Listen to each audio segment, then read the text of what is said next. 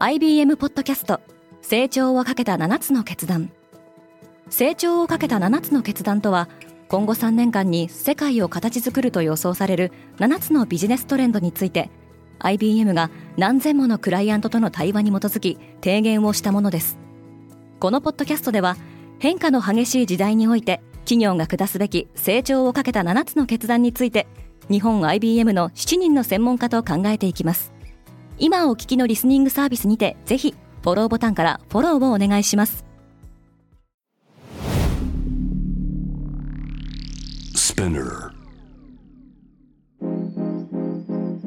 おはようございます。平野真由です。9月7日木曜日。世界で今起きていること。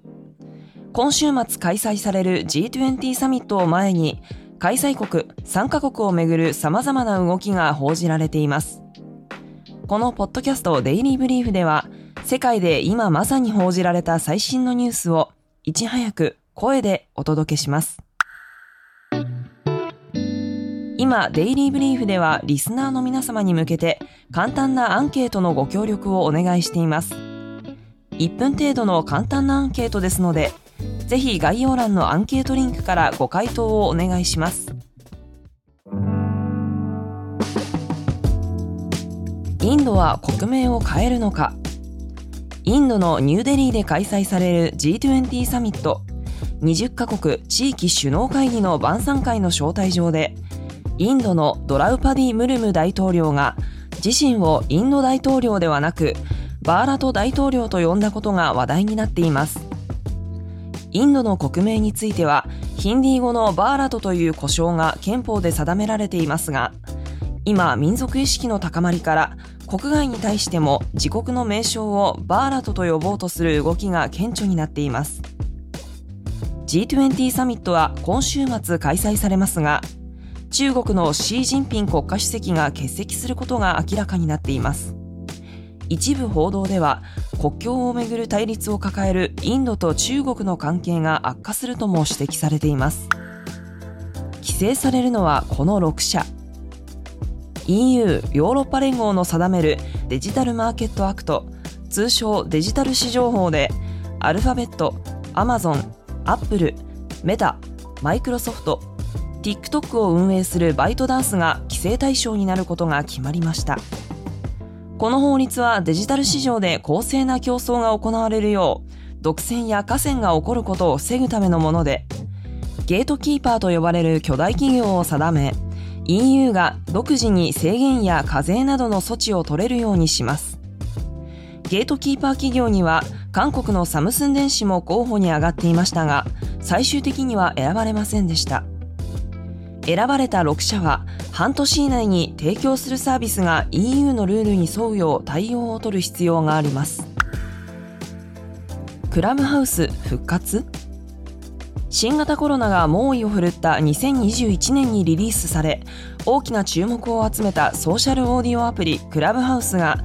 アプリに新たな機能を追加することを発表しました。追加されたのはチャットと呼ばれる機能で同社ブログではグループメールとインスタグラムのストーリーズが公園で出会って数時間語り合い親友になり恋に落ちたようなものだと説明されています。新機能の詳細とこのアプリの未来が明るいかどうかはよくわかりませんがテキストベースのコミュニケーション機能であることは確かなようです。メキシコは中絶を罰しない。メキシコの最高裁判所は6日中絶を非犯罪化する判断を示しました。メキシコ最高裁は中絶を罰することは憲法違反であり女性の人権を侵害するとしています。メキシコは国民の大半がカトリックですが、これにより国内全土で中絶手術が受けられることになります。中南米ではコロンビア、アルゼンチン、ウルグアイなども中絶を合法化や非犯罪化しており、アメリカの連邦最高裁が昨年6月に中絶権を認めた判例を破棄したのとは対照的な動きとなっています。ローリングストーンズは今も転がっている。10月20日に発売される新アルバム「 Hackney Diamonds」はローリング・ストーンズにとって実に18年ぶりのオリジナルアルバムのリリースとなります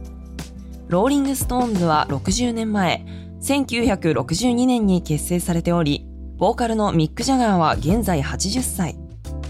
ドラマーのチャーリー・ワッツは2021年8月、80歳で亡くなっています。ロンドン北東部ハックニーで開かれた会見の場で、ミックは新アルバムのテーマが怒りであると語っています。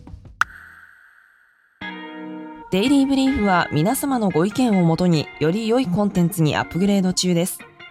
引き続きパートナー、リスナーの皆様のご感想をコメントなどでお待ちしております。平野真由でした。今日も良い一日を。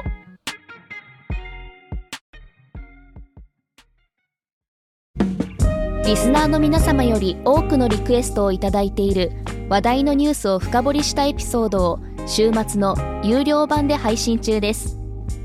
今なら1ヶ月無料トライアルを実施中。詳細は概要欄に記載しています。この機会にぜひ聞いてみてくださいね。感想ご意見もお待ちしています。